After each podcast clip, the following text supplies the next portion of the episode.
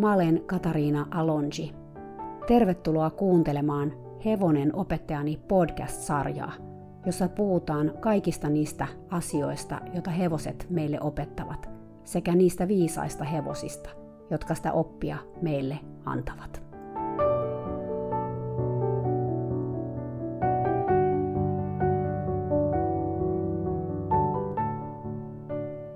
Moi taas ihanat! Leon tarina vaan jatkuu. Sitä ennen mun pitää kertoa, että mä oon tehnyt mun suositusta tunneluennostani äänitteen, jonka voi nyt ostaa ja kuunnella ja katsella verkossa. Tämä on siis Herkät ja rohkeat nimellä kulkenut tunneluento hevosihmisille, jota mä oon jo vuodesta 2017 saakka pitänyt ympäri Suomea. Jos sä et ole koskaan sitä päässyt kuulemaan, tai sä oot, mutta haluat kuulla sen uudelleen, se on nyt mahdollista. Lisäksi, jos sä kuuntelet tätä heti podcastin ilmestymisen jälkeen, eli helmikuun alussa 2022, luennon saa 20 prosentin alennuksella ystävän päivän iltaan saakka, eli se maksaa vain 19 euroa. Luennon sä löydät horsehumanbalance.com verkkokaupasta. Toinen, mitä mä haluan kertoa, on se, että mun läsnäoloa opettava verkkokurssini, jossa käydään siis muun muassa Trust-tekniikin perusteita läpi, on myös melkein valmis.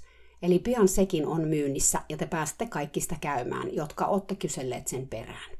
Hetki vielä pitää odottaa, koska muutamia videoita täytyy sitä varten vielä kuvata. Mä maltan tuskin odottaa, että mä saan sen valmiiksi. No niin, tässä nyt tämän hetken tilannetiedotukset. Nyt sitten Leon tarinaan jälleen kerran. Ensimmäinen syyskuuta 2014. Terapeutti oli tänään kotona, kun mä menin tallille. Mä olin liikkeellä 12-vuotiaan poikani sekä mun kahden koiran kanssa, joten mä en kauheasti ehtinyt hänen kanssaan seurustella. Hänellä kuitenkin oli selkeästi tarve osallistua tallin toimintaan, sillä koska mä en ehtinyt istua hänen kanssaan terassilla, hän päätti ryhtyä siivoamaan pihattoa. Tätä ihmettä mä en ole koko Leon pihatossa elon aikana vielä nähnyt. Terapeutti talikon varressa – Mun poika innostui siivoamaan pihattoa terapeutin kanssa, joten yhdessä he puuhaili sillä aikaa, kun mä itse hoitelin Leon jalkoja. Leon rivi on ollut täysin poissa jo yli viikon, mutta me edelleen hoidellaan sen jalkoja ikään kuin niissä olisi rivi. Eläinlääkäri oli kehottanut jatkamaan lääkitystä ainakin viikon rivien katoamisen jälkeen. Innokkaan puuhailijan mielestä Leolla on edelleen riviä, ja hän on löytävinään rupia, joita pitää repiä auki joka kerta, kun hän on paikalla – Hehkovan auringon kanssa me ollaan kuitenkin sitä mieltä, että jaloissa on jonkun verran myös arpikudosta pahojen rivien johdosta, ja tämä juuri parantunut kudos pitäisi jättää rauhaan. Ja että parantunut iho on todella ärtynyt, sillä eläinlääkäriltä saatu rasva on supervahvaa, steroideja ja antibiootteja ja vaikka mitä sisältävä. Entisen kouluratsastajan ja hehkovan auringon kanssa me ollaankin päätetty, että me lakataan käyttämästä tuota rasvaa, mutta me tehdään se pikkuhiljaa, koska yleisesti ottaen steroidien käyttöä ei koskaan pitäisi lopettaa kuin seinään. Ja Leolla tuota rasvaa on käytetty jo kolme kuukautta putkeen, mikä on aika järkkyä. Siis että sen rivit oli niin pahat, eivätkä meinanneet millään parantua. Tänään mä en laittanut tuota rasvaa takajalkoihin, vaan sen sijaan mä hieroin vuohisiin noita keitoksena tunnettua meidän oma tekemää rasvasekotetta. Siinäkin on vaikka mitä lääkkeitä, mutta huomattavasti miedommassa muodossa. Terapeutti tuli katsomaan mun touhuja ja mä näin hänen ilmeestään, että hänellä oli jotain sanottavaa. Tekeekö sun mieli koskaan ratsastaa? Hän kysyi. Häh? Tämä puheaihe tuli kyllä nyt ihan puskista. Jaa, mä sanoin. En mä ajatellut asiaa, mikä kai tarkoittaa, että mä niinkään kaipaan ratsastusta, mä vastasin. Mutta hetken mietittyäni mä jatkoin. Toisaalta ehkä joskus olisi kiva maastoilla. Olisi ihanaa mennä vaikka metsään hevosen kanssa. Jos totta puhutaan, mä mielelläni ratsastasin Leoa myös kentällä. Mä haluaisin kokeilla sen kanssa kaikenlaista, kuten kaulanarulla ratsastamista ja positiivisen vahvisteen käyttöä ratsastustilanteessa. Ja tosiaan sitä maastoilua. Terapeutti katsomaan toiveikkaana. Haluaisit sä ratsastaa Devinaa? No olisihan se pitänyt arvata, että tässä oli joku taka-ajatus. Miten kertoa terapeutille kohteliasti, että mä halunnut ratsastaa hänen hevostaan? Ei siksi, että mulla olisi jotain ratsastusta tai Devinaa vastaan, mutta mä en osaa kuvitella meneväni tämän nimenomaisen hevosen selkään enää koskaan. Tätä asiaa on niin vaikea kenellekään selittää, mutta varmasti vaikeinta terapeutille, joka ei ymmärtäisi ollenkaan, jos mä yrittäisin. Mä tunnen Devinan ja mun välillä syvän yhteyden, mutta aina kun mä oon sen tamman läheisyydessä, mun olo on niin pohjattoman surullinen, että mä en melkein voi hengittää. Ja ne kerrat, kun mä olen ollut sen selässä. Ei, mä en vaan kykene siihen enää. Mä en ehtinyt edes vastata, kun terapeutti jatko puhumista. Sä voisit käydä ratsastamassa niin paljon kuin haluat, tai milloin vaan haluat. Jos jätetään tämä mun devina-angsti omaan arvoonsa, niin ajatus tuolle tallille menemisestäkin saa aikaan mussa kehollisen reaktion. Puhumattakaan sitten ajatus suuren valmentajan näkemisestä. Toisaalta mä voin nyt häpeäkseni myöntää, että mun sisällä asuu pieni anarkisti, sillä ajatus ratsastamisesta suuren valmentajan silmien alla tavallaan kiehtoo. Hän varmaan saisi halvauksen, jos hän näkisi mut Devinan selässä etsimässä rentoutta – Mä ratsastan niin eri lailla kuin hän.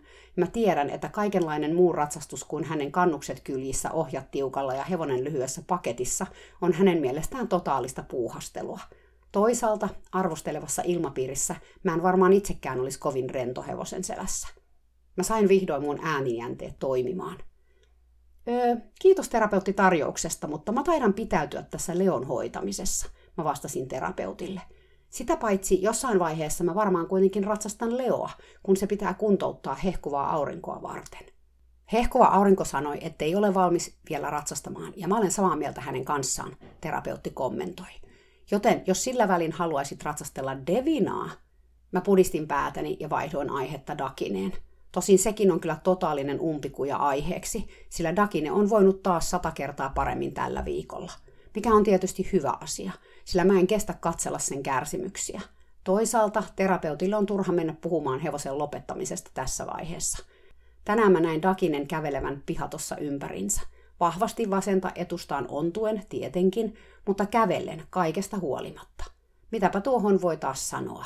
Viime viikolla hevonen kävi sanan varsinaisessa merkityksessä kuoleman rajamailla, ja nyt se tuntuu taas suoriutuvan ihan hyvin elämästään. Se on jopa lihonnut. Tässä tilanteessa on tietenkin vaikea saada terapeuttia tajuamaan, että Dakinen viimeinen matka saattaisi piakkoin olla edessä. Varsinkin kun mua itseänikin jo epäilyttää, että onko se sittenkään tarpeen.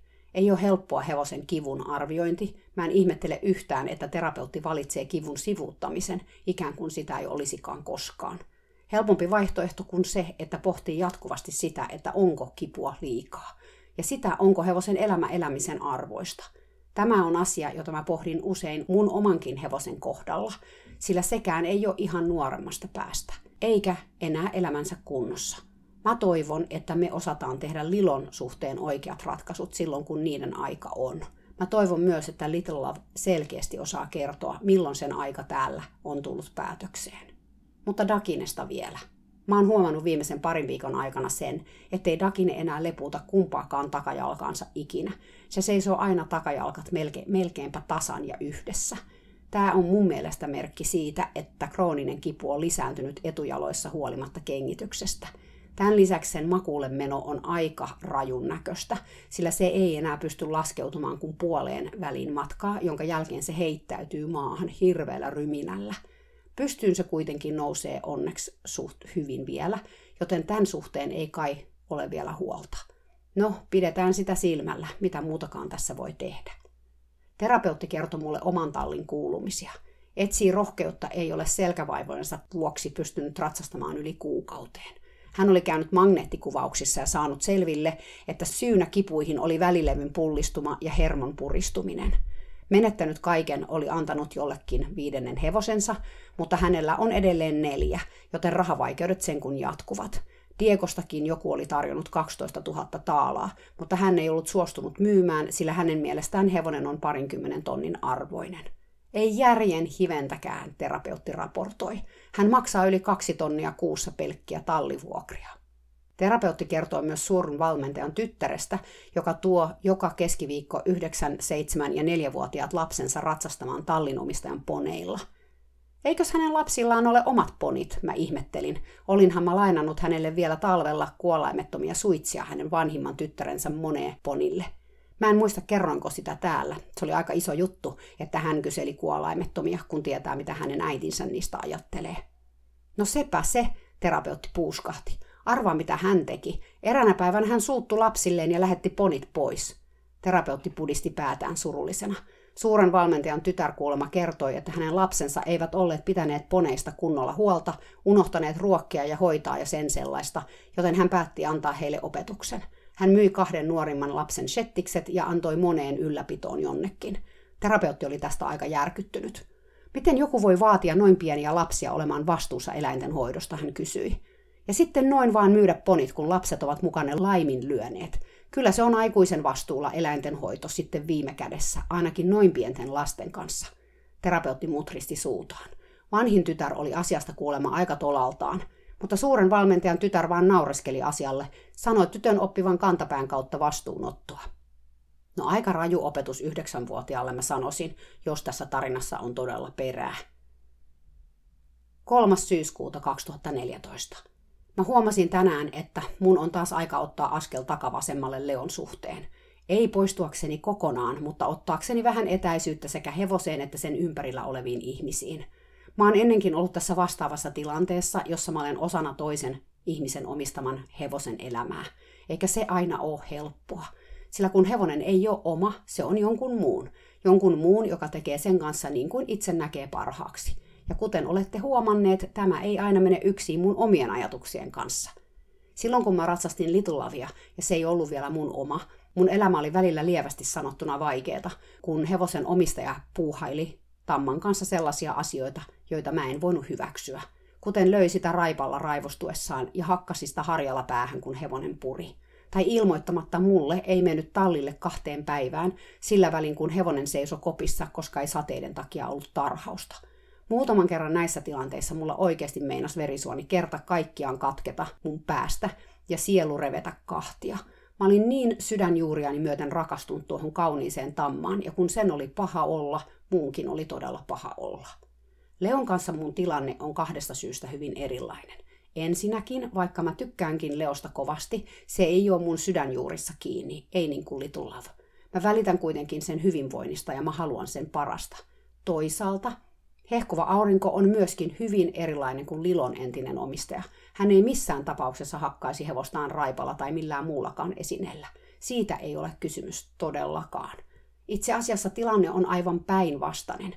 Joskus hehkuva aurinko paapoo Leoa kuin halvaantunutta hamsteria. Jos hän voisi, hän veisi hevosen kotiinsa ja syöttäisi sitä lusikalla ja laittaisi sen lasikaappiin pumpulin sekaan, jossa se voisi elellä turvallista, suojattua elämää. Hän oikoisi sen kaikki karvat päivittäin täydelliseen järjestykseen ja puunaisi sen niin puhtaaksi, että sen kylkiä voisi käyttää peilinä. Mutta ei hän tätä tee, vaikka hänen mielensä ehkä tekisi. Ei tee, koska hän itsekin tietää, että se on aivan järjetöntä. Mutta aina välillä häneltä lähtee kuitenkin mun mielestä mopo vähän käsistä. Kuten nyt tällä viikolla, kun hän kertoi mulle antaneensa Leolle Beautya, eli fenylbutazonea, tuota eläinlääkäreiden suosimaa tulehdussärkylääkettä. Miksi? Koska Leolla oli iso ötökän purema mahan alla. Kyllä, kuulit oikein. Leolla oli ötökän purema mahan alla ja siksi sille annettiin lääkettä, jota yleensä määrätään, kun hevonen on kolmijalkainen tai se on muuten kauheassa kiputilassa. Näetkö sä sielus silmillä tuon ötökän pureman? Ajatteletko sä, että se ehkä oli pesäpallon kokonen tai edes kananmunan kokonen? Ei. Tämä ötökän purema oli pienempi kuin kirsikka, ja kyse oli siis yhdestä ainoasta puremasta mahan alla. Hehkuva aurinko näki varmaan mun naamasta, mitä mun mielessä liikku, kun hän kertoi tästä, sillä hän puolustautui ennen kuin mä ehdin sanoa mitään. Leolla oli tosi epämukavat oltavat. Purema kutisi ihan valtavasti, hän sanoi. Mä en sanonut tuohon mitään, koska mitäpä siihen näin jälkikäteen sanomaan. Hätävarjelun liiottelua, mun mielestä. Hehkuva aurinko jatkoi kuitenkin selitystään. Mä en kestä nähdä Leolla minkäänlaista epämukavuutta. Se on kamalaa. Mä haluan heti tehdä jotain, mistä sille tulee parempi olo. Mm, hevostakin voi rakastaa liikaa. Niin paljon, ettei anna sen olla hevonen. Joskus hevosella on ötökän puremia ja joskus niitä kutittaa, koska ne asuu ulkona. Onneksi Leo ei asu Suomessa, tai se varmaan olisi jo kuollut särkylääkkeiden yliannostukseen. Tai siitä yliannostuksesta seuranneeseen ähkyyn tai mahahaavaan. Suomessa kun on hieman enemmän noita ötököitä kuin täällä. Nyt sitten käydään kädenvääntöä myös rivilääkityksestä. Vaikka me oltiin jo sovittu, että eläinlääkärin antamaa myrkkyä ei laiteta jalkoihin enää joka päivä, tänään hehkuva aurinko pyörsi nämä puheet ja laittoi mailillä viestiä, että jospa nyt sit kuitenkin me jatkettaisiin jalkojen lääkitsemistä hamaan tulevaisuuteen, jotta rivit eivät vaan uusiutus. Jaloissa ei ole ollut merkkiäkään rivistä yli viikkoon, mutta hoidot jatkuu. Vähän samaan tapaan kuin Leo syö Cushing-lääkitystä sekä nivel-lääkitystä, ettei vaan tulisi sitä Cushingia tai nivelrikkoa. Laminaseiverin mä olen nyt saanut jätettyä pois, mutta sitäkin syötettiin pitkään, pitkään, pitkään todellisen tarpeen jo poistuttua. Mulla itsellä alkoi jo verenpaine kohota tämän asian kanssa, sillä mä en usko tällaiseen ylilääkitsemiseen ollenkaan, päinvastoin. Jos vaan voidaan näitä synteettisiä lääkkeitä vältellä viimeiseen saakka, sen parempi. Mutta kun mä olin käynyt mun koirien kanssa pitkällä lenkillä lähimetsässä ja puhunut itselleni järkeä päähän, mun verenpainekin kääntyi laskuun. Tosiasiahan on se, että vaikka mä voinkin ilman muuta kertoa mun mielipiteeni ja perustelut kyseiselle mielipiteelle, Leo ei ole mun hevoseni, enkä mä todellakaan ole Leon hoidosta päättävä henkilö. Tämän asian hyväksyminen ja mun omista ajatuksistani irtipäästäminen on ainoa asia, jonka mä voin tässä tilanteessa tehdä. Ja hehkuva aurinkohan tarkoittaa vaan hyvää. Aivan kuten minäkin tarkoitan vaan hyvää. Ja vaikka mä itse koen olevani hevosen hyvinvoinnin puolesta puhuja, mun metodini saattavat kuulostaa toisesta ihmisestä suorastaan eläinrääkkäykseltä ja eläimen laiminlyönniltä. Jokaisen ihmisen todellisuus perustuu hänen omaan näkemyksensä tuosta todellisuudesta. Me saatetaan siis katsoa samaa asiaa, mutta me nähdään se niin eri valossa, että se muuttuu kahdeksi eri asiaksi. Mulle itselleni nuo ötökän puremat eivät ole isokaan asia, ja mä koen, että hehkuva aurinko jatkuvasti ylireagoi niihin. Mä en tiedä varmasti, mitä hehkuvan auringon päässä liikkuu, mutta mä voisin kuvitella, että hän ajattelee, että ötökän puremat ovat suurikin juttu, ja mä suhtaudun niihin välinpitämättömästi tai jopa julmasti. Meitä on moneen junaan, ja joskus vaan täytyy antaa joidenkin junien jatkaa matkaansa. Ja kun näkee muita junia, voi katsella ympärilleen ja miettiä omaa valintaansa ja sitä, miksi on lähtenyt kyytiin juuri siihen nimenomaiseen junaan. Avoimin mielin matkaaminen tekee hyvää, koskaan ei tiedä millä pysäkillä sitä haluaa jäädä pois tai mihin junaan sitä seuraavaksi hyppää. 9. syyskuuta 2014. Hehkuva aurinko sai tänään tietää, että Leolle irtoaa tallipaikka uudelta tallilta kuukauden kuluttua. Hän kertoi mulle puhelimessa puhuneensa uuden tallin omistajan kanssa. Oot se kertonut terapeutille, mä kysyin heti. Mä olen sitä mieltä, että on vain oikeudenmukaista ilmoittaa terapeutille tästä asiasta heti, jotta hän ehtii tottua ajatukseen. Mä olen melko varma, että hän ottaa asian taas henkilökohtaisesti. Hehkuva aurinko oli vähän samoilla linjoilla. Mä pelkään, että kun me lähdetään Leon kanssa, Dakine menee vielä huonompaan kuntoon, hehkuva aurinko sanoi. Sitten se varmasti kuolee ja terapeutti syyttää mua sen kuolemasta, kun mä kehtasin viedä Leon pois. Sama asia on kieltämättä käynyt munkin mielessä. Toisaalta, jos Dakine kuolisi vaikka nyt tällä viikolla, hehkuva aurinko jatko, terapeutti syyllistäisi mua siitä, että lunalaama jäisi tänne yksin Leon lähdettyä. Tässä asiassa ei voi voittaa. Sunnuntaina me mentiin tallille yhtä matkaa hehkuvan auringon kanssa. Leo seisoskeli ison tammen alla nukkumassa, kun me tultiin paikalle. On niin ihanaa, kun Leo on tuolla puun alla, hehkuva aurinko totesi. Niin, mä sanoin ja ajattelin, että tässäpä hyvä hetki puhua vähän perusteellisimmin tuosta muutosta karsinaan. Täällä pihatossa Leolla on vapaus valita, mitä se itsensä kanssa tekee, mä sanoin. Siihen tulee aika iso muutos, kun se muuttaa uudelle tallille ja karsinaan, mä sanoin varovaisesti. Mutta onhan sillä vapautta sielläkin. Se on kuitenkin ulkona puoli päivää. Joka päivä hehkuva aurinko huudahti. Kuusi tuntia on hieman eri asia kuin 24 tuntia, mä totesin. Leo tulee olemaan vuorokaudesta 18 tuntia karsinassa. Hehkuva aurinko katsoi mua järkyttyneenä. No kun sä sanot sen noin, niin ei se kuulostakaan ihan samalta, hän sanoi miettiväisenä. Mä en ole koskaan ajatellut sitä ihan noin. Tämä on mun mielestä mielenkiintoista. Ihmisten on niin helppo ajatella, että sillä ei ole niin väliä, miten paljon hevonen pääsee ulos, kunhan se pääsee sinne muutamaksi tunniksi. Ja kuusi tuntia on täällä Kaliforniassa luksusta, sillä perinteisellä tallilla hevoset eivät mene ulos kuin silloin, kun niiden omistajat tarhaavat ne tunniksi. Etsii rohkeuden hevonen Sailor, 28-vuotias, on kuulemma tänä kesänä siirtynyt eläkkeelle, mikä sen kohdalla tarkoittaa sitä, että se seisoo karsinassa 23 tuntia ja sitten yhden tunnin se seisoo pienessä tarhassa päivässä. Tämä kuulostaa mun mielestä vankilatuomiolta eikä eläkkeeltä. Mutta takaisin Leon. Luuletko, että Leo alkaa oireilemaan tätä vapauden riistoa, hehkuva aurinko kysyi. Jaa, en mä tiedä, mä vastasin. Mun oma hevonen Little Love oireilisi välittömästi tällaista muutosta, mutta Leo on erilainen. Se pitää tunteensa ehkä omana tietonaan. Hehkova aurinko rypisti kulmiaan. Meidän täytyy sitten tarkkailla sitä, sillä mä en halua, että se masentuu, hän sanoi.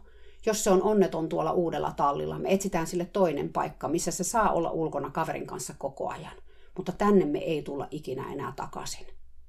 Aika jyrkkä tuo viimeinen toteamus, mutta se on suoraa seurausta terapeutin viime päivien käyttäytymisestä. Leo on nenästään tulevan vihreän rään vuoksi antibioottikuurilla. Ilmeisesti jokin toinen hammas suussa on mätänemään päin. Leo ei kuitenkaan ole mukisematta syönyt näitä lääkkeitä, ja siitäkö terapeutti on ottanut taas pökköä omaan pesäänsä. Joskus mä mietin, onko hänellä jonkinlainen mielialahäiriö, sillä hän voi olla niin rauhallinen ja lepposa viikkoja, ja sitten yhtäkkiä kaikki räjähtää silmille. Ja kun tämä tapahtuu, hänen kanssaan on ihan mahdoton keskustella mistään, kuten nyt tässä lääkitysasiassa. Mulle hän laitteli jo lauantaina vihaisia tekstareita siitä, että Leo ei syönyt kaikkia ruokiaan ja nyt sitten Dakine varmasti ne söisi ja saisi vahingossa antibiootteja, mikä ei ehkä olisi mikään huono asia sen kunnon huomioon ottaen. Mutta mä ymmärrän toki terapeutin huolen. Olisi vaan mukava, jos niistä voisi puhua normaalisti ilman, että hän huutaa ja meuhkaa.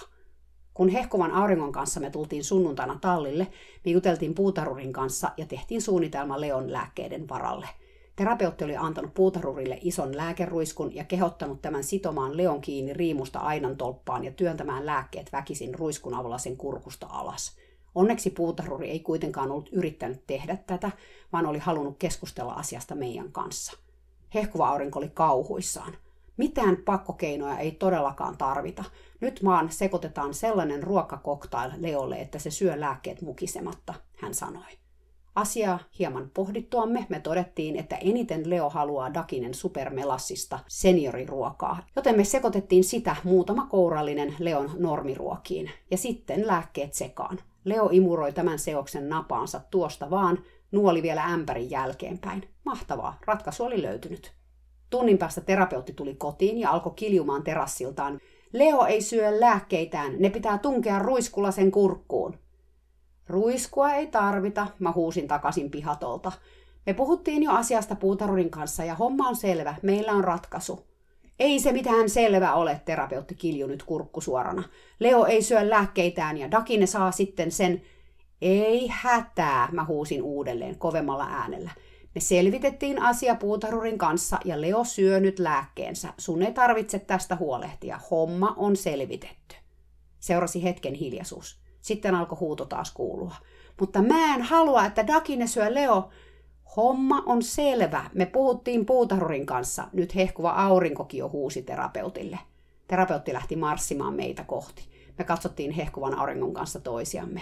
Tätä ei tule ikävä, kun me lähdetään uuteen paikkaan, mä sanoin. Hehkuva aurinko nyökkäs. No ei tule, ei. Siinä sitten hommaa vatvottiin puoliin ja toisiin. Lisäksi terapeutti jakoi vuolaasti oman mielipiteensä siitä, pitikö Leon nyt syödä niitä antibiootteja ylipäätään. Ja lisäksi hänellä oli paljon muutakin paasattavaa. Me ei jaksettu hänen kanssaan väitellä, koska oli ilmiselvää, ettei hän ollut sillä tuulella, että viitsisi kuunnella. Johonkin väliin hehkuva aurinko kuitenkin uskalsi sanoa, että hänellä olisi tärkeä asia terapeutille ja olisiko tällä hetki aikaa jutella. Mä olen liian väsynyt, terapeutti vastasi napakasti. Meinaan mennä sisälle päiväunille. Selvä, mitäpä tuohon sitten sanomaan. Ainoa vaan, että hän ei tästä julistuksestaan huolimatta lähtenyt mihinkään vielä puoleen tuntiin, paasasi vaan kaiken näköistä, kuten kertoi hehkovalle auringolle, että Leon niin sanottu karsina perinteisellä tallilla oli nyt pysyvästi annettu eräälle uudelle hevoselle.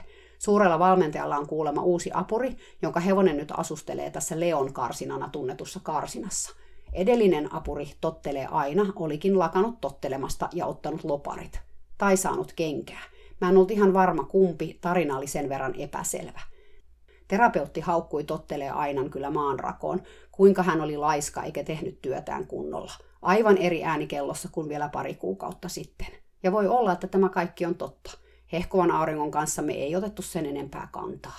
Mutta kun me ajettiin kotiin, hehkuva aurinko sanoi puhuvansa terapeutin kanssa huomenna tuosta Leon muuttoasiasta – Mä toivon, että hän sen tekee. Mä muistan kyllä, miten vaikeaa saman asian kertominen oli aikoinaan suurelle valmentajalle. Mä tarjouduin kyllä kertomaan itse terapeutille tuon uutisen, jos hehkuva aurinko ei sitä halunnut tehdä, mutta hän kieltäytyi mun tarjouksesta. Mun on tehtävä se itse, hän sanoi.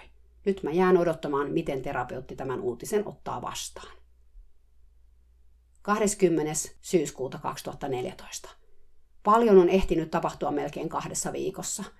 Mulla itselläni on lähtenyt elämäkäyntiin oikein todenteolla ja mä oon ollut kiireinen. Se ei kuitenkaan tarkoita sitä, että täällä ei olisi tapahtunut mitään, sillä elämähän jatkaa kulkuaan, ehdinpä mä siitä raportoimaan tai en. Suuria muutoksia täällä ei kuitenkaan ole vielä sattunut. Leo on edelleen pihatossa, eikä meillä ole tietoa milloin se muuttaa. Hehkuva aurinko sai kuitenkin vihdoin kerrottua terapeutille Leon lähdöstä, mutta mulla ei ole aavistustakaan, miten tuota keskustelu meni. Viikonpäivät sitä jahkattiin, hehkuva aurinko sopi jo pari tapaamistakin terapeutin kanssa, joka aina peru viime minuutilla.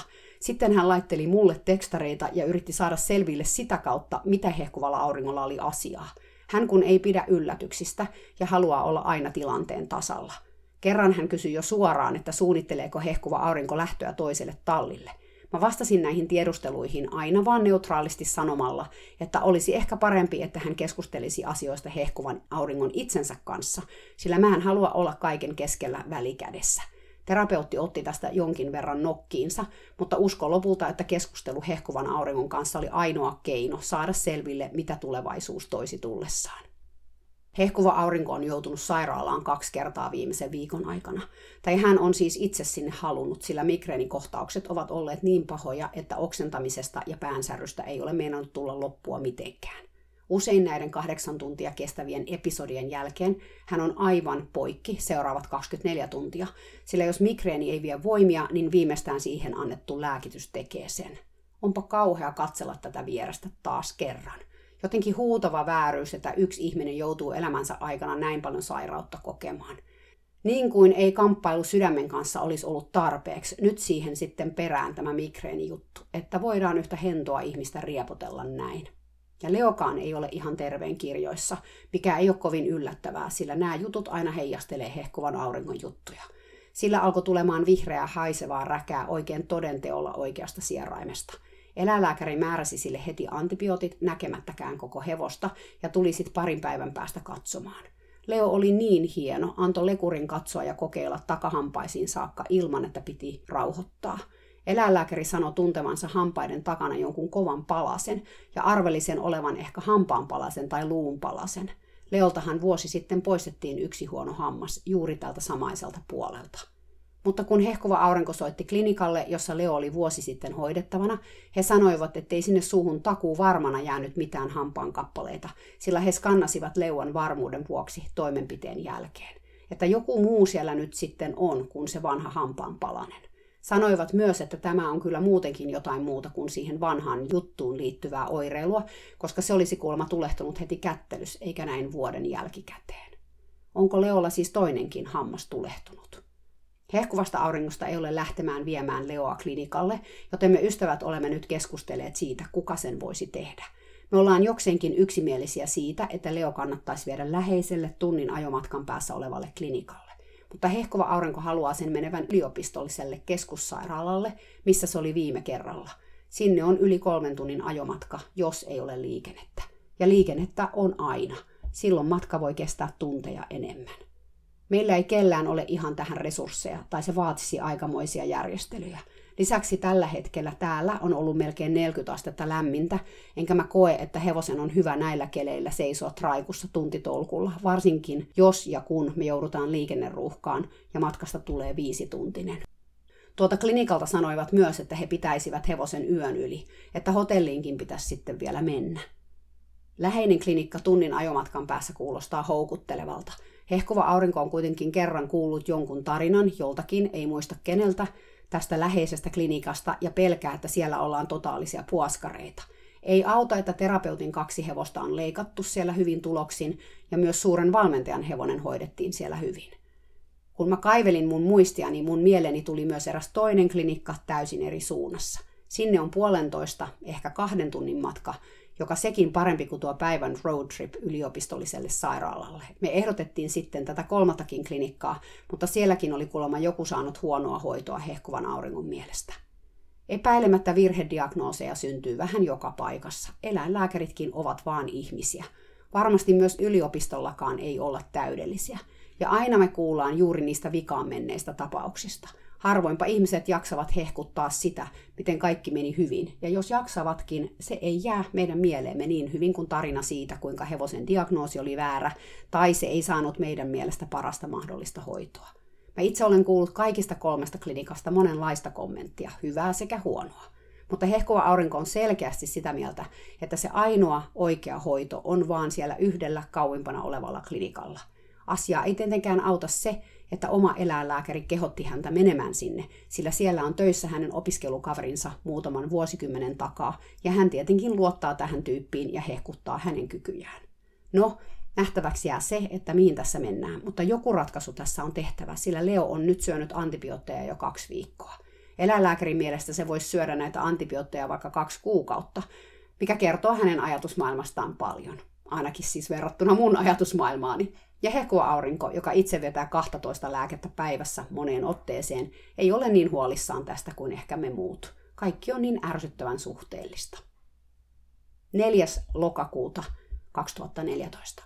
Hehkova aurinko on voinut tämän viikon paremmin ja jopa voinut käydä tallillakin. Syytä migreeneihin ei ole selvinnyt. Viime viikolla hänellä oli jatkuvia oireita, mutta käytyään kiropraktikolla ja vaihdettuaan pari lääkettä toiseksi, kohtaukset ovat pysyneet nyt poissa. Lisäksi hän yrittää vältellä aurinkoa, koska aurinko selkeästi edesauttaa näiden kohtauksien laukeamista. Tämä auringon välttely on vaan tällä hetkellä todella haasteellista, sillä täällä on joku vuosisadan intiaani kesä. Tänäänkin lämpötila oli lähes 40 ja aurinko paahtaa kirkkaalta taivaalta.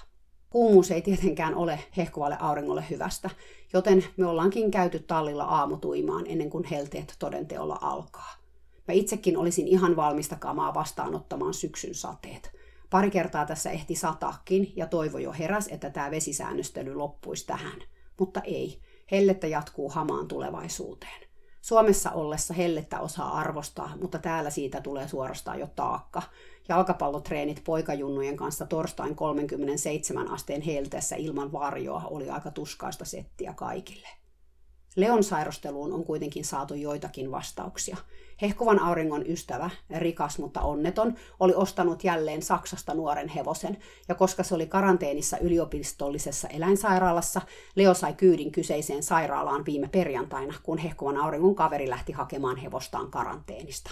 Eläinlääkäri totesi, että Leolla oli taas yksi hammas tulehtunut ja sen lisäksi jo vedetyn hampaan jäljiltä jääneeseen taskuun oli kerääntynyt kaikkia möhnää.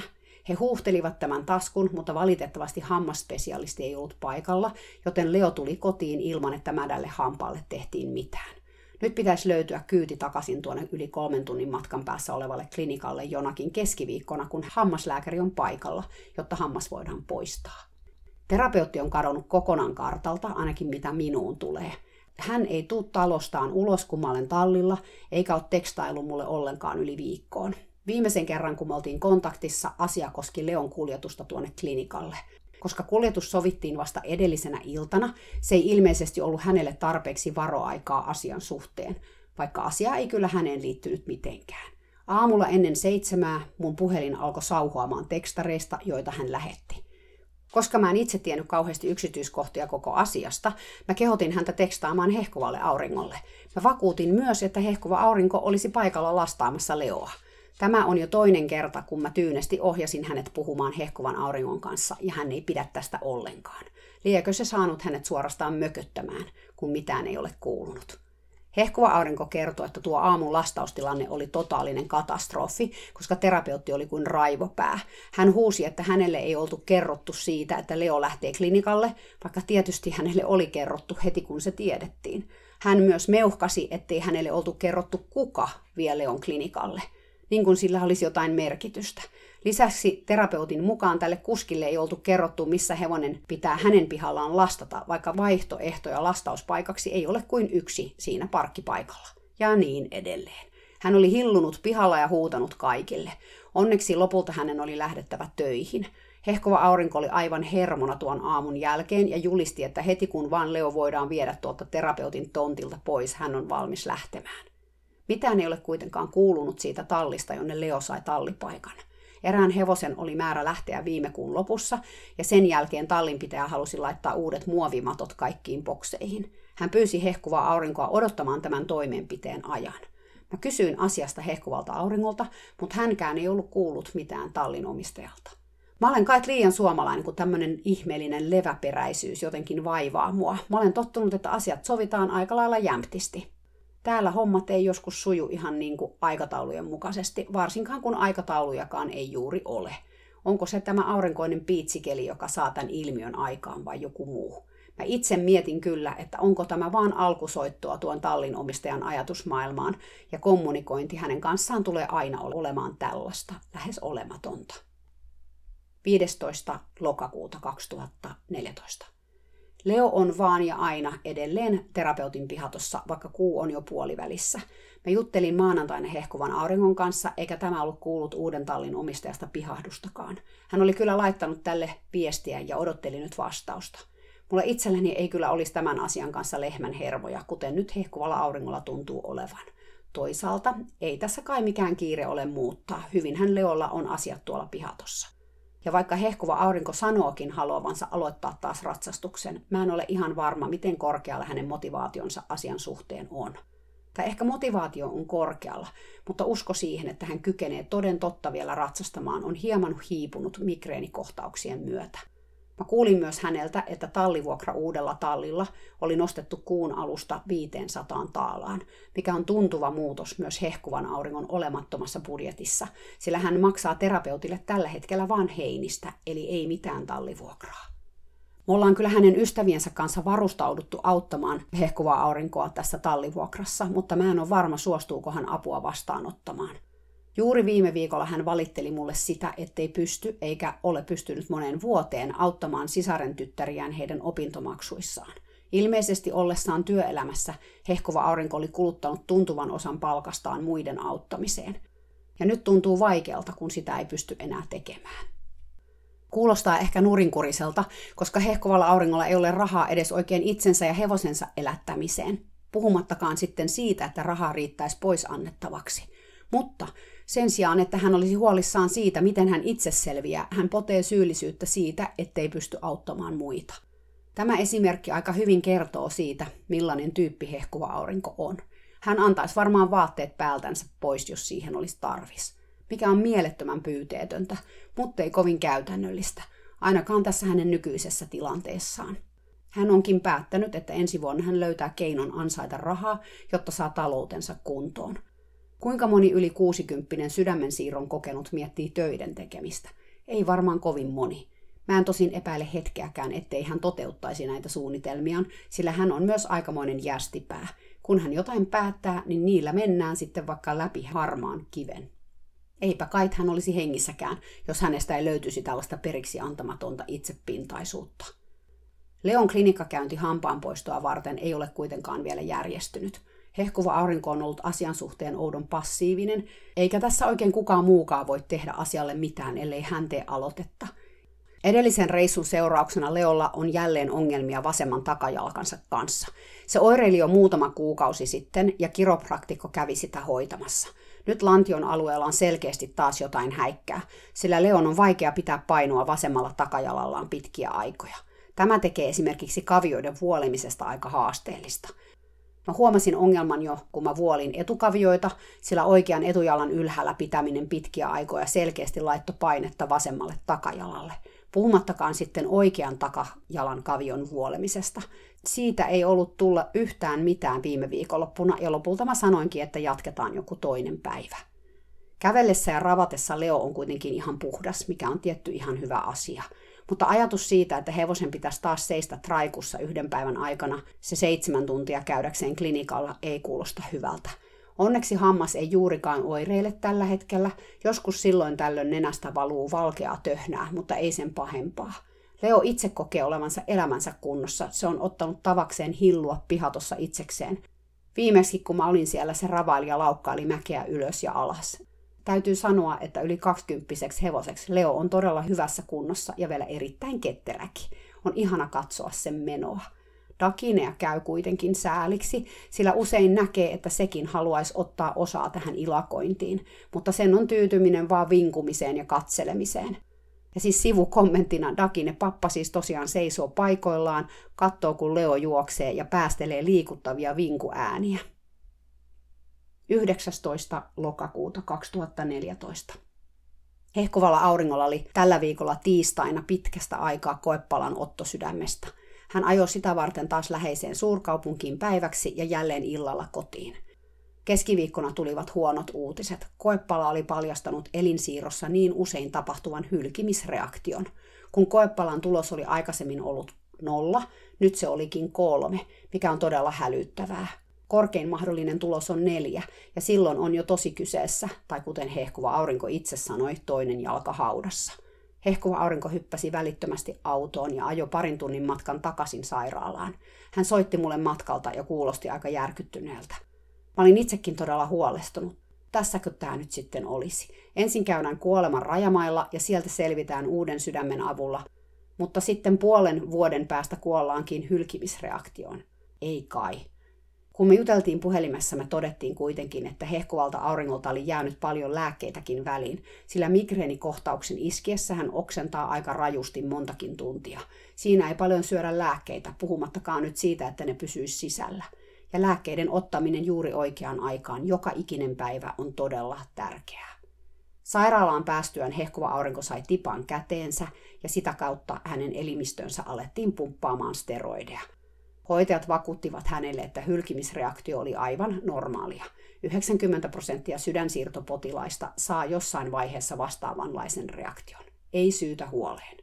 Tosin se nyt oli ainakin selvää, että steroideja hehkuva aurinko tulisi ottamaan varmaan lopun ikänsä, kun aiemmin oli varovaisesti ajateltu, että hän voisi olla ilman niitä. No, mieluummin mä syön näitä steroideja, kun kuolen, hehkuva aurinko totesi yksi kantaan, kun mä soitin hänelle torstaina – hän oli edelleen sairaalassa, mutta lääkäri oli vähän lupailut kotiin palua perjantaiksi. Ja niin hän siinä sitten kävikin, että hehkuva aurinko pääsi kotiin seuraavana päivänä. Tänään aamulla mä tapasin hänet tallilla, ja hän oli kyllä kun amfetamiinia ottanut viisivuotias. Energiaa oli kuin pienessä kylässä. Lisäksi koko vartalo vapina oli palannut, koko kroppa vatkasi kuin horkassa. Nämä steroidit tekee mut ihan hulluksi, hän sanoi.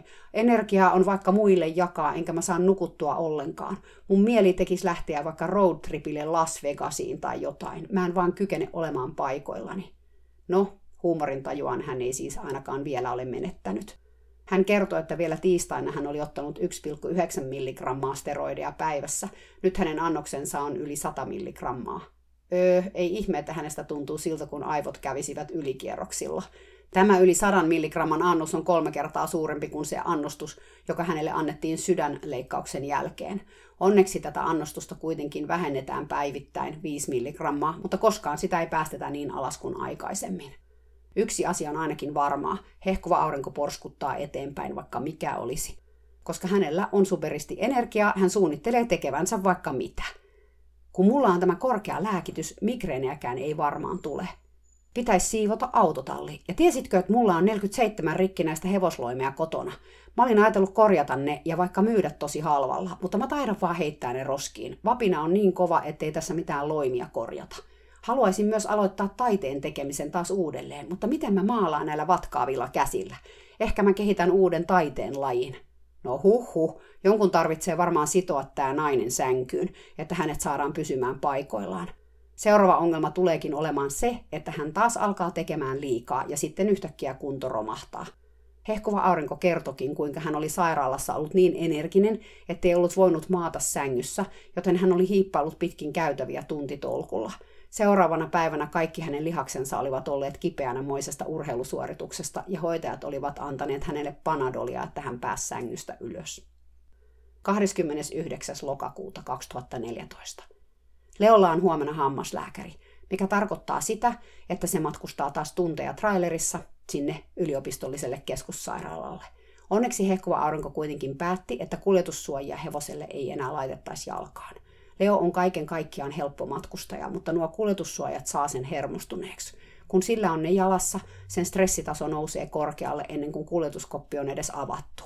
Vaikka se ei stressistä huolimatta tee mitään vaarallista lastaustilanteessa, tämä stressi vaikuttaa varmasti sen rentouteen matkustustilanteessa. Muutenkin mä olen sillä kannalla, että etenkin pidemmillä matkoilla noita suojia ei kannata laittaa jalkaan. Mun oma hevonen matkusti Sveitsistä Suomeen Ruotsin kautta ilman, että sillä oli mitään jaloissaan. Mikä oli sille paras mahdollinen vaihtoehto, sillä isot kuljetussuojat jalassa Lilo vaan potkii kuljetuskopin takalautaa mäsäksi tai jähmettyy kopissa jännittyneeksi pökkelöksi. Menettänyt kaiken lähtee viemään Leoa klinikalle ja hänen mukaansa lähtee vielä entinen kouluratsastaja. Molemmilta aika iso uhraus lähteä tuolle reissulle, koska se tulee tosiaan kestämään koko päivän. Etenkin kun matka kotiin tulee taittumaan ruuhkassa melkoisella varmuudella.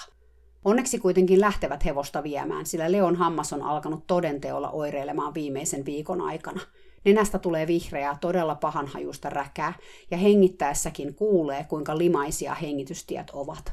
Kunhan mätähammas poistetaan, tilanteen pitäisi korjaantua melko pian. Tosin, koska tämä on jo toinen hammas, joka Leolta poistetaan, voi olla, että näitä mätiä hampaita alkaa ilmaantumaan lisää.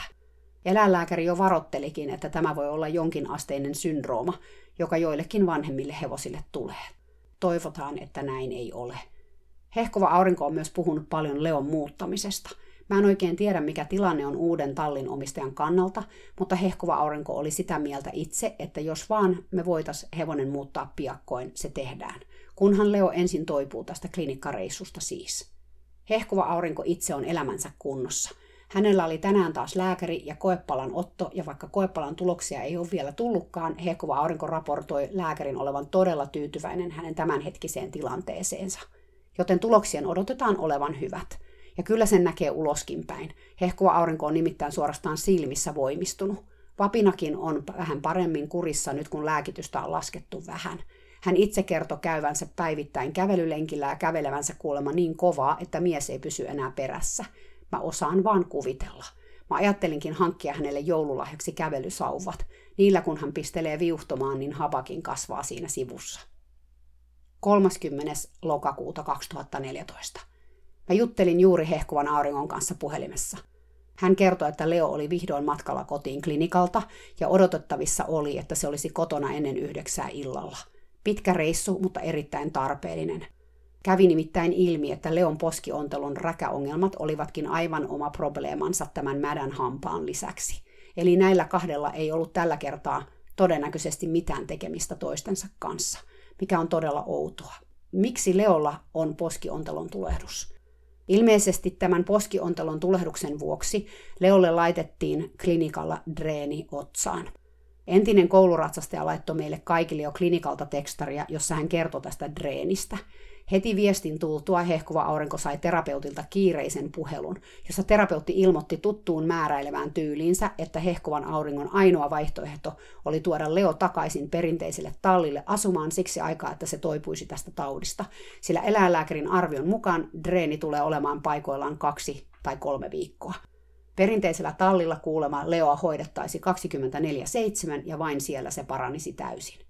Hehkuva aurinko oli kertonut terapeutille, että ehkä viimeinen paikka, minne Leo menisi asumaan tai toipumaan minuutiksikaan, oli juuri tuo talli. Mä olen luvannut Leolle, että se ei mene sinne koskaan enää takaisin, hehkuva aurinko julisti mullekin puhelimessa. Tästäkö terapeutti ei ollut tykännyt ollenkaan. Hän oli sanonut, että Leo ei voisi mitenkään olla pihatossa dreeni otsassa, sillä Johan nyt järkikin sanoi, ettei se ole mahdollista – Klinikan eläinlääkärin mielestä se kuitenkin oli mahdollista, mutta mitäpä nuo eläinlääkärit tietävät terapeuttiin verrattuna. Hän oli jo soittanut oma-aloitteisesti perinteiselle tallille ja kysynyt valmiiksi Leolle tallipaikkaa. Hehkuva aurinko sai tästä uutisesta laakit ja sanoi soittavansa uuden tallin omistajalle heti paikalla ja selvittävänsä, josko Leo voisi mennä sinne nyt heti, jos tosiaan Dreenin kanssa tuli pihatossa ongelmia – Tämähän ei ollut sopinut terapeutille kuitenkaan ollenkaan. Hän oli ilmoittanut hehkuvalle auringolle, että olisi väärin Dakinia kohtaan jättää se noin vaan yksinään pihattoon ilman, että hän ehtisi tehdä asian suhteen järjestelyjä. Siis mitä? Siis juurihan hän itse ehdotti, että Leon olisi muutettava perinteiselle tallille. Samalla laillahan Dakine silloinkin jäisi yksin, kun jos Leo lähtisi sinne uudelle tallille, kuten on ollut jo kuukausitolkulla puhe. Logiikka oli taas ilmeisesti hukassa tästäkin keskustelusta, mutta eihän logiikalla ollutkaan mitään tekemistä tämän asian kanssa. Terapeutti arveli keksineensä keinon, jolla saada hehkuva aurinko takaisin perinteiselle tallille.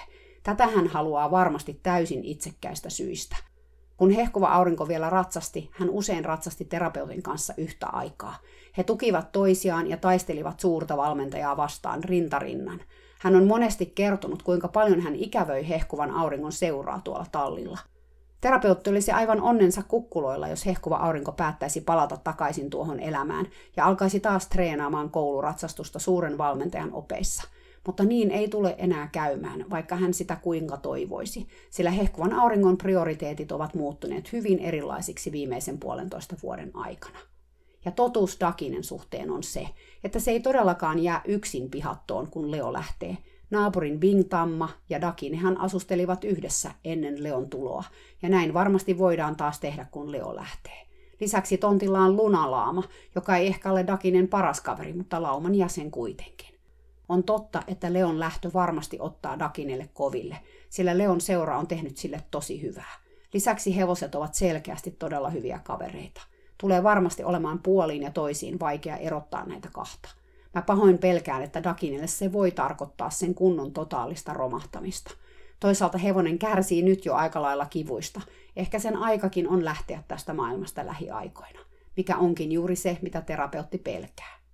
Hehkuva aurinko kertoi mulle puhelimessa puhuneensa uuden tallin omistajan kanssa, ja tämä oli sanonut, että Leolle järjestyisi kyllä paikka lyhyelläkin varoitusajalla – hän voisi itse tulla hevosen hakemaan terapeutin pihatosta, jos siihen olisi tarvis. Hehkova aurinko kuitenkin toivoo, että Leo voisi toipua jonkun aikaa vielä pihatossa. Mä olen alkanut ymmärtämään, että hänenkin on vaikea viedä hevostaan tuolta pihatosta pois, ja siksi hän on ehkä asian kanssa vetkutellut. Mä ymmärrän kyllä, sillä muutto talliin ja karsinaan on iso muutos Leolle, ja meille muillekin. Muutama päivä sitten, kun me juteltiin, mä sanoinkin hänelle, että jos hän kokee, että Leon on parempi pihatossa, ehkä hän voisi jäädä vaan sinne. Ei, kyllä me muutetaan, hehkuva aurinko vastasi. Musta tuntuu, että Leolla on pihatossa tylsää. Se kaipaa elämäänsä muutakin kuin pihatossa hengailua.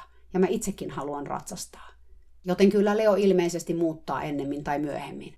Ja nyt tämän reenihomman seurauksena ehkä jopa ennemmin. Katsotaan kuinka käy. 31. lokakuuta 2014. Hehkuva aurinko soitti aamupäivällä ja kertoi eläinlääkärin tulevan tallille lounasaikaan näyttämään, miten Leon poskiontelot huuhdellaan sen otsassa olevan dreeniletkun kautta.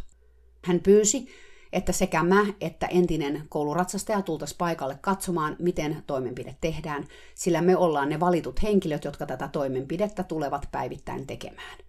Leon poskiontelot täytyy nimittäin huuhdella joka päivä kymmenen päivän ajan, jonka jälkeen me siirrytään huuhtelemaan joka toinen päivä. Ja siitä sitten vähän harvemmin, kunnes kuukauden päästä se menee takaisin klinikalle tarkistukseen. Silloin toivottavasti treeniletku otetaan pois. Koko tämän kuukauden Leo on antibioottikuurilla ja ensimmäisen viikon myös tulehduksen estolääkitys on päällä.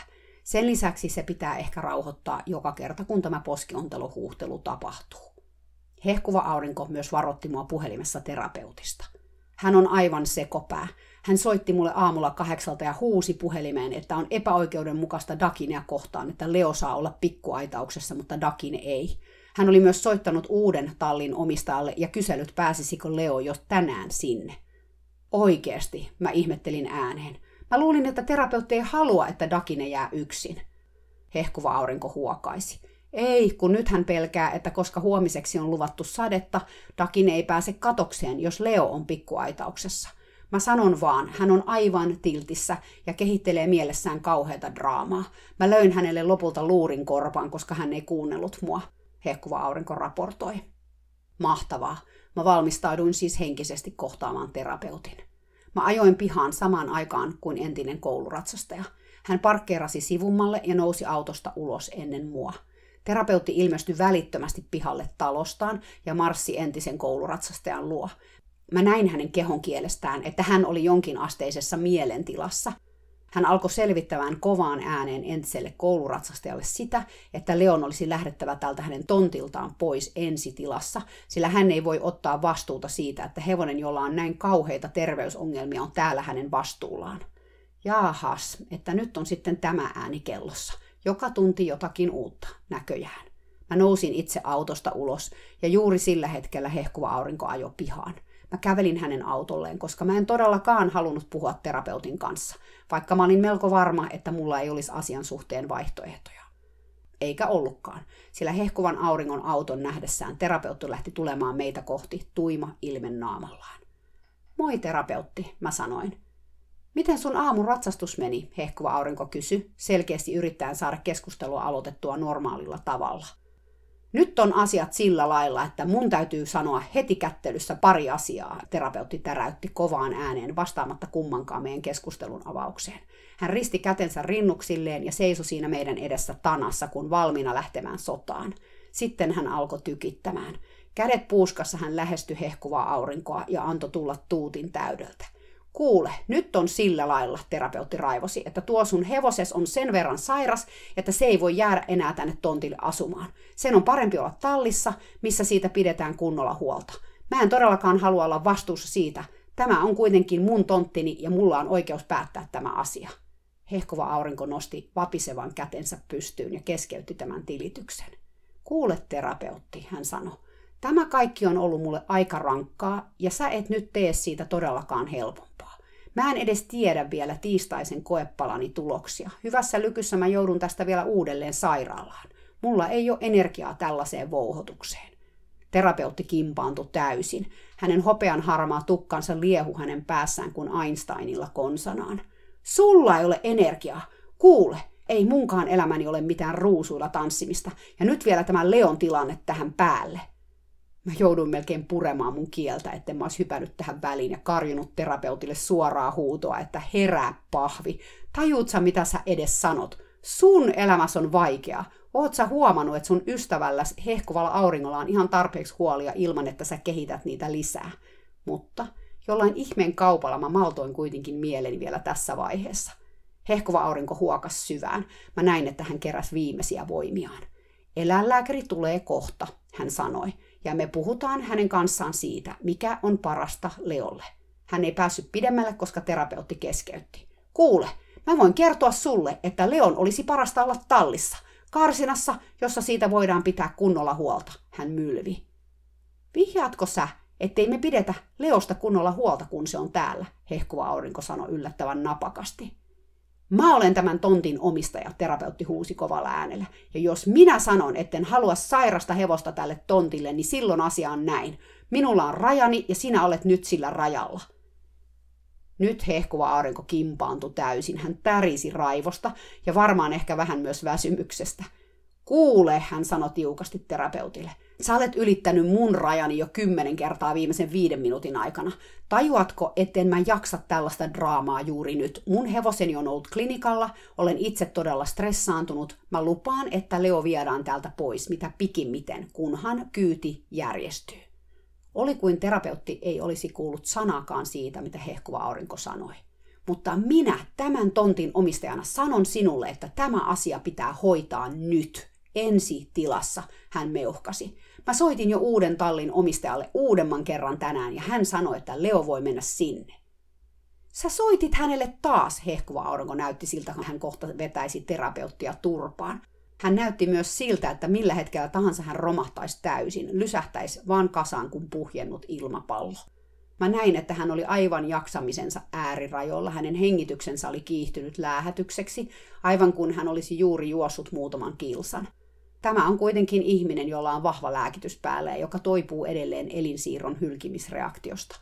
Mä koin, että nyt, jos koskaan, mun oli pakko puuttua tilanteeseen.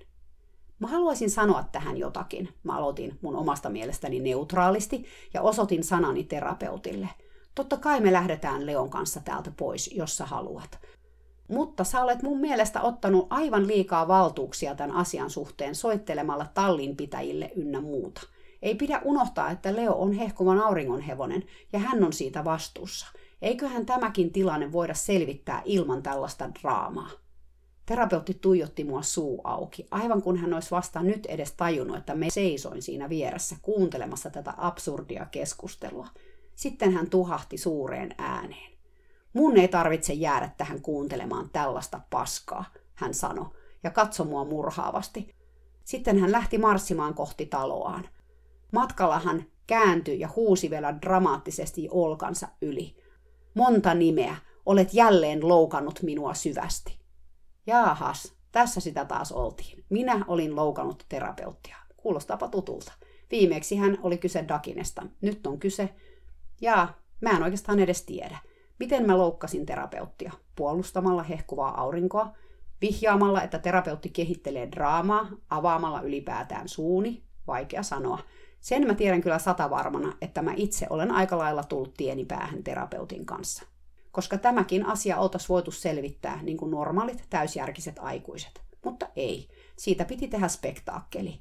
Sairainta tässä on se, että hehkuva aurinko jo suunnitteli vievänsä Leon uudelle tallille viimeistään viikonloppuna. Joten oikeastaan tästä asiasta ei olisi edes tarvinnut keskustella tai hermostua. Tämän kaiken jälkeen hehkuva aurinko oli ihan puhki. Hänen sydämensä hakkasi hänen luisevassa ja laihassa rinnassaan kuin Duracell-pupun rummut, eikä hän saanut sykettään laskemaan sitten millään. Lopulta hän joutui ottamaan rauhoittavan lääkkeen. Kun tuo lääke lähti vaikuttamaan, hän käveli hitaasti takaisin terapeutin talolle ja teki hänen kanssaan sovinnon. Mä kuulin, kuinka terapeutti nauroi ja ilakoi ja vitsaili hänen kanssaan terassilla kovaan ääneen. Kun hehkuva aurinko tuli takaisin pihatolle, hän halas mua. Kiitos monta nimeä, hän sanoi väsyneenä. Mä halusin sopia terapeutin kanssa, koska mä en halua lähteä täältä riidoissa. Mutta nyt mä alan etsimään meille kyytiä, sillä täältä hullujen huoneesta on päästävä pois. Mä itse en mennyt enää puhumaan terapeutin kanssa. Mä ajattelin asian näin. Jokainen on vastuussa omista tunteistaan. Mä en tarkoituksellani häntä yrittänyt loukata, ja totta puhuakseni en edes oikein tiedä, mistä hän loukkaantui. Tuntuu tällä hetkellä siltä, että vaikka mä olisin tuossa tilanteessa lausunut isä meidän rukouksen, terapeutti olisi loukkaantunut. Mä en usko, että mä olisin voinut olla häntä loukkaamatta, vaikka mä olisin tehnyt tai sanonut mitä. Hän haluaa tätä draamaa. Hän haluaa, että ollaan loukkaantuneita. Ja sitten tekstaillaan ja soitellaan, sovitaan ja sovitellaan, pyydellään anteeksi ja ollaan pahoillamme. Tai siis toinen osapuoli on pahoillaan. hän ei itse pyydä anteeksi koskaan. Mulla ei mielestäni ole mitään anteeksi pyydettävää. Miksi siis pyytäisin anteeksi? Jos hän lähestyy mua asian suhteen, en ole varma mitä mä sanon. Katsotaan sitä sitten. Mä tiedän kuitenkin, että mä haluan olla terapeutin kanssa oikein enää missään tekemisissä. Siis ikinä. Jotenkin mä tulin tänään tuossa hetkessä siihen päätökseen ja se päätös tuntuu tosi hyvältä. Ja kun Leo tuolta tontilta lähtee pian pois, niin eipä mun ehkä enää onneksi tarvitsekaan olla ikinä enää terapeutin kanssa tekemisissä. Helpottava ajatus. Onko tämä lapsellista käytöstä mun omalta osaltani? Ehkä, mutta mä koen, että elämä on aivan liian lyhyt vietettäväksi sellaisten ihmisten seurassa, jotka hakemalla hakee näitä dramaattisia tilanteita, ja jos niitä ei löydy, pistää niitä pystyyn. Terapeutti olisi mainio henkilöhahmo johonkin realiteettisarjaan. Siellä hän saisi todellakin toteuttaa itseään ja esittää näitä roolejaan. Eikä hän jättäisi kyllä yhtäkään katsojaa kylmäksi, se on aivan varma. Mun itsenikin on vielä vaikea käsittää sitä, miten hän käyttäytyy tänään. Sellaista käytöstä näkee niin harvoin livenä aikuiselta ihmiseltä, ettei oikein meinaa uskoa silmiään tai korviaan, kun se osuu kohdalle. Että tällaista meininkiä tällä kertaa olipa taas settiä. Mä voin kertoa, että tuon tapauksen jälkeen mä en terapeutin kanssa enää jutellut. Siis koskaan. No, kerran mä olin tilanteessa, jossa mä sanoin hänelle yhden lauseen, mutta muuten me ei enää puhuttu. Mun oli pakko vetää tämä raja tähän. Elämä on liian lyhyt, kuten mä sanoin, että pitäisi elämässään tällaisia ihmisiä, jotka vaan aiheuttaa kaaosta ja stressiä. Siis, jos ei ole pakko.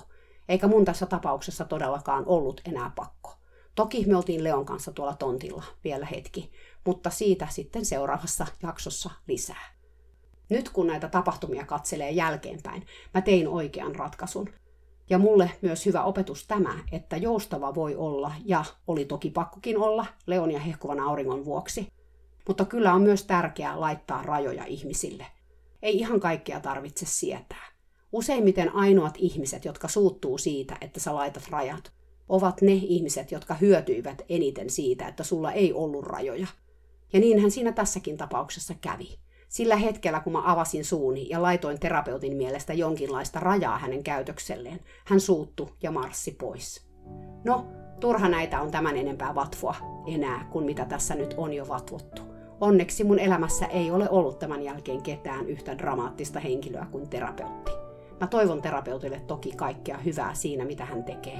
Viimeksi kun mä kuulin, hän edelleen ratsastelee Devinaansa, joka alkaa jo olemaan lähemmäksi kolmekymppinen. Koittakaahan suoriutua siellä Suomen talvessa.